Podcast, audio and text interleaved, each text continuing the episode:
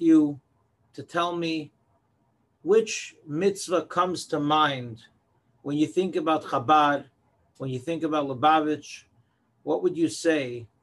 Which mitzvah comes to mind? What are one of the first mitzvahs that come to mind?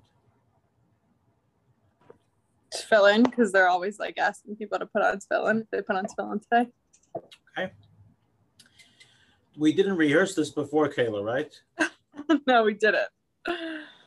And also, have to kamocha. I feel like that's another big one that comes to mind.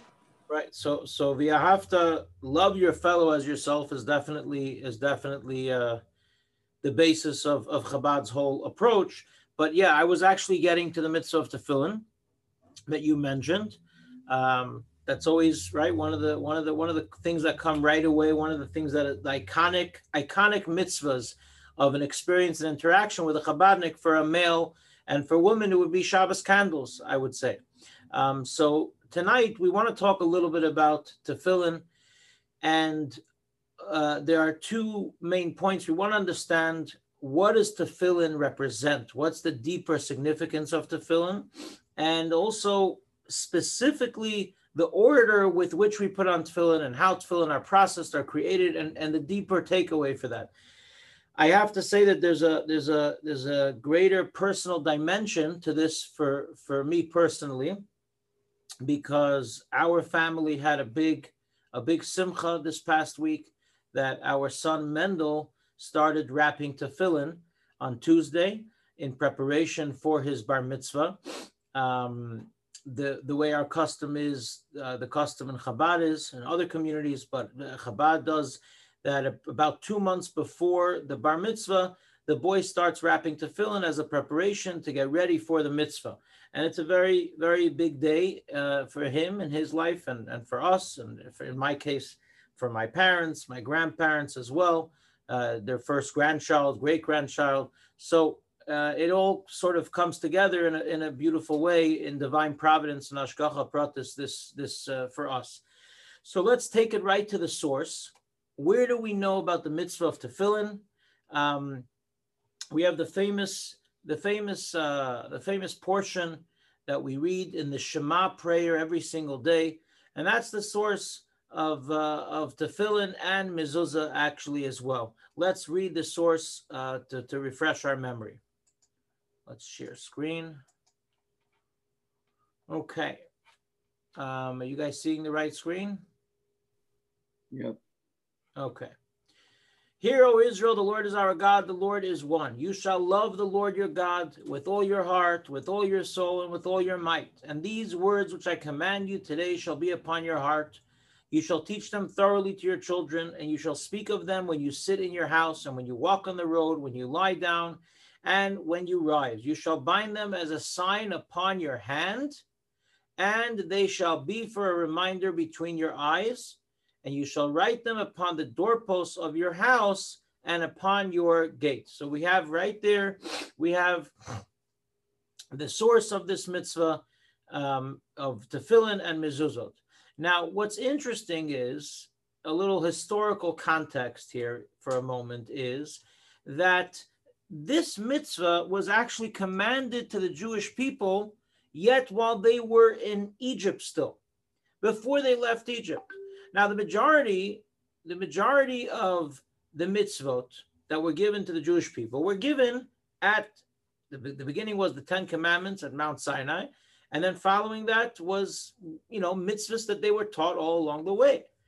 There was only a very few specific mitzvot that the Jewish people were commanded before they got to Mount Sinai. And we have to understand what is the significance, why.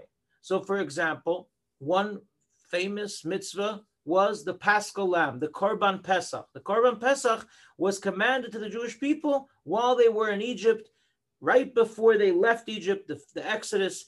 And what is the significance? Because the the the the the the, the lamb was the idolatry of the Egyptians. So, in order for the Jewish people to to remove themselves from the idolatry, from the from the contamination, from the impurity of the idolatry of the Egyptians, it was necessary for them to express their um, their their their belief in God by offering the paschal lamb as a sacrifice to God. For an example, there's other mitzvah. So why, of all mitzvot, why were the Jewish people commanded the mitzvah of tefillin specifically before before they left Egypt? What is the deeper significance here? So let's pause that question for a moment. We'll get back to that. How did this? Uh, we, we earlier I asked what what word comes to your mind when you think of Chabad, and and and you immediately said to tefillin.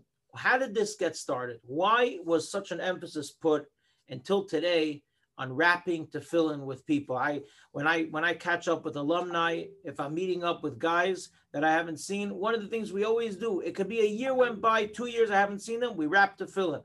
Um, it, why is that so important? So in, in 1967, right before the Six Day War, when the entire Jewish world was what they thought was they were seeing the demise and the end of the Jew, they were seeing the end of Israel and the end of the Jewish nation in front of their eyes.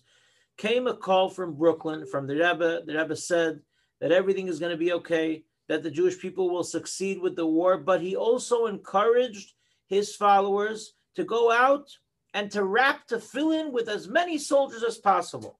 And why? Why tefillin? Why not say a chapter of Psalm with them? Why not uh, have them, I don't know, do another, give charity? These are all important mitzvahs. What was the significance of tefillin specifically? So let's take a look at the words that he explained himself why he chose the mitzvah of tefillin. And just uh, again, for historical purposes, the, the, the, campaign began with the soldiers. The emphasis was the soldiers. And then the Rebbe expanded it to all Jews. And the Rebbe taught that we are all one body. The Jewish people are one body. So if a Jew in Africa or a Jew in Brooklyn puts on tefillin, that will help the soldiers on the front lines as well be successful in their mission. Just like if you'll take uh, antibiotic through your mouth, it will help another organ in your body, uh, even though you're not putting the antibiotic on your foot. So let's take a look at why the Rebbe chose tefillin specifically. We'll read uh, from the from the source sheet. Okay, why to tefillin? The question can be answered based on the verse. All the nations of the world will see that the name of God is called upon you, and they will fear you. Tefillin was important during the Exodus because this Exodus had the potential of becoming, we're going back to the Egypt, the question of why that mitzvah was given, because this Exodus had the potential of becoming the final redemption of Mashiach as well.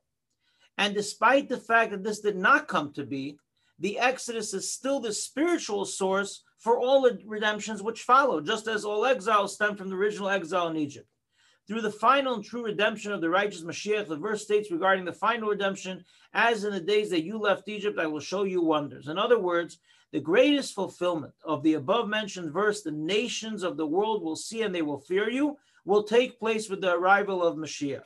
So let me just explain, friends, for a second. There is a verse that God wrote in the Torah, separate. There's a verse that says, "And the nations will see you, and they will they will see that God's name is upon you, and they will fear you." So the Rebbe brought this piece from the Talmud that says, what does it mean that the nations will see God's name upon us?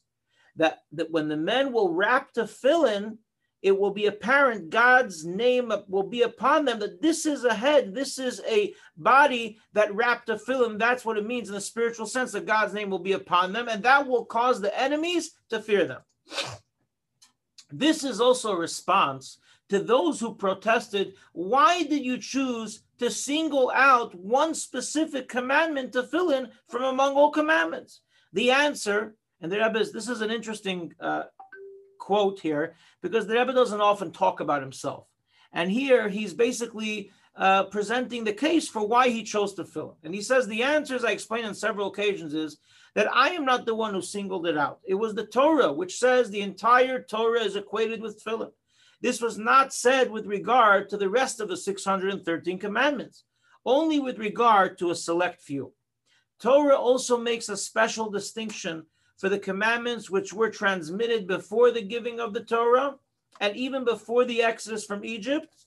And amongst those is the commandment of tefillah. But I added, they are free to choose any of the other 612 commandments. The main thing is to spread the light of Torah and its commandments to every place and every corner of the world. And through the study of Torah and fulfillment of the commandments, we will bring the world to a state where, as the verse says, the world will be filled with the knowledge of God with the coming of our righteous Mashiach. So there we have the answer. What is the significance of this mitzvah? Why was this mitzvah? Why was this mitzvah chosen? because of the tremendous power that this mitzvah has. There's only very few mitzvahs that the Torah says in them that they are equal to all the other mitzvahs. But The Rebbe says you want to choose your own mitzvah, you could choose that. Now let's take a look at, let's zoom in to this. And I'll be honest with you, when I talk to people about the mitzvah of tefillin, people that even wrap it every single day, they don't necessarily know what is inside it, what is the purpose of it, what is the significance of the tefillin, why the tefillin etc. So it's um, uh, it, I think it would be worthwhile for us to spend a few minutes discussing it and uh, and understanding it. And I have I have some pictures as well that I will um, that I'll be showing as well to uh, demonstrate a little bit about it. Um, so let's take a look at the details. Why? So before before we uh, uh, uh get into um, before we get into why we put on tefillin, let's talk about what tefillin are. So we all know that tefillin are made out of skin of an animal. Uh, I'm not going to get into all the details because we only have a few minutes left, but it's all made out of the skin of an animal, the straps, the boxes, and the parchments that are inside them. I will share here some pictures of tefillin being created um, in its different forms. We always see the, the black boxes so if you see here, I'll show you right now some uh, some images. You'll see this is um, this is already when it's pretty processed, but here you can see in the earlier earlier stages. So here you see this is the first stage, pretty much, of the skin of the animal, and then it's being processed. This is these four little uh, uh, circles are going to become those four compartments. Now, to remind us, the head, the shel rosh, the tefillin that goes on the head is four compartments, but really they're all one piece. So it's one piece that has been molded into four sections, which has each one has, has one scroll inside each of the one sections. And this is as they're getting, you know, more and more, they put they put different uh, things in it to mold it and to get it to where it is today. And then this is the different stages. This is it's almost ready and here you have the more the more finished product. So the tefillin is uh, boxes that are made out of leather that have in them the scrolls that have that have written on these scrolls different references to when Hashem mentioned the mitzvah of tefillin, which was mentioned several times throughout the Torah, and also the fact that God took us out of Egypt and performed miracles. So that's what tefillin are. The first thing we want to talk about is what is the purpose of the tefillin? So obviously we put on tefillin because God told us to, but what does that represent? Uh, you know, when Mendel was about to start wrapping tefillin on, on Tuesday, my grandfather helped him. My grandfather turned to him and he said, so do you know what this is all about? Why are we putting on tefillin? And Mendel was very proud and he knew he was prepared. And he had, they actually have these little cards. He has a card which has in it the words that we're going to read right now which re- help you understand why do you wrap the tefillin. Mendel had a little card that he prepared, and he's going to read that card every day before he wraps the tefillin. So let's read the words from the code of Jewish law. What is the we put on tefillin because Hashem said so, but what's the deeper significance of tefillin?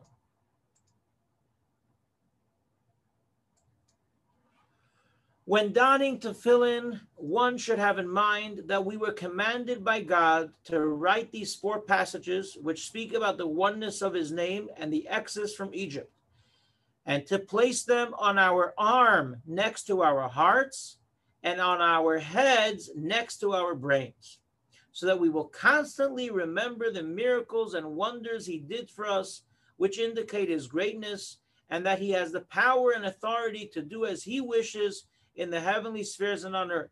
One should dedicate his soul, which is in his mind, and the lusts and desires of his heart to the service of God.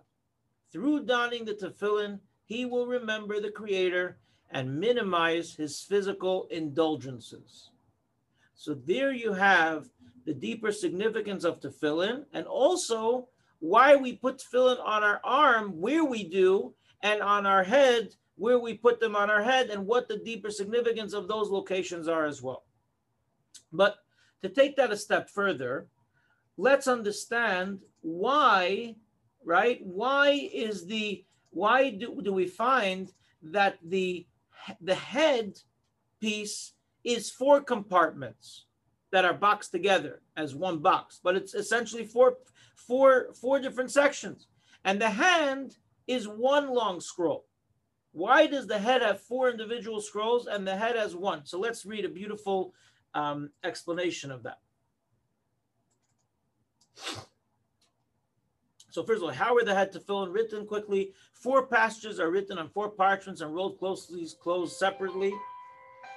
They are placed in four compartments of a single piece of leather. In hand tefillin, the four passages are written on four columns on a single parchment.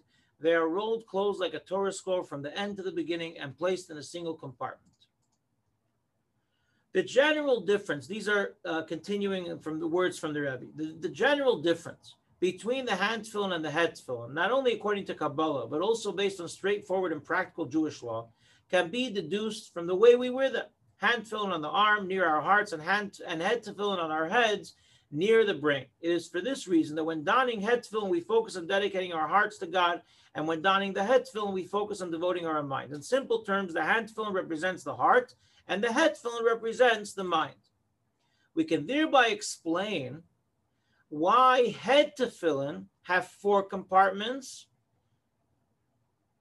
and hand tefillin have only, this is a, a mistake, and hand tefillin have only one, even though they contain the same passages.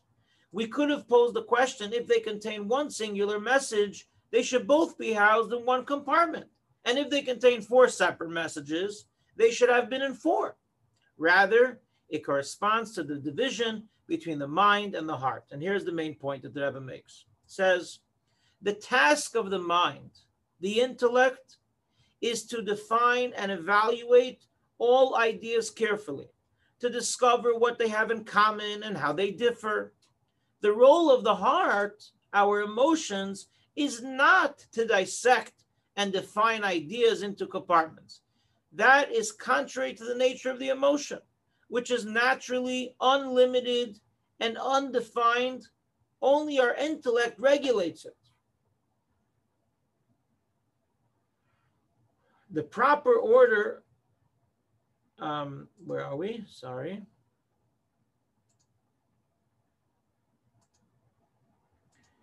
The hand tefillin and head tefillin correspond to those distinctions. The hand tefillin are near the heart. All four passages convey one feeling and are therefore housed in one compartment. The head tefillin, corresponding with the mind, compartmentalizes its passages. Kadesh in one compartment, Vahaya Ki Yeviacha in one compartment, Shema in one compartment, and Vahaya Im Shamo in another compartment. Because from an intellectual perspective, they represent four distinctive elements of our service of God and are therefore stored separately. Okay, that is the bulk of the uh, of the for tonight, um, and uh, the, the the the last point that the Rebbe makes, which we don't have time to read tonight, is the Rebbe said, "Why do we start with the hand and then we put the head on? Why do we start with the hand tefillin and then we put the head tefillin on?" And he explained because the first step towards dedicating ourselves to God has to be a more simple, basic, fundament, fundamental, and foundational acceptance of God. Acceptance of God in our heart. And uh, before we start dissecting and compartmentalizing it, etc., and, and, and analyzing it, that's where we start from the shel yad, the hand. And that's why it's one scroll.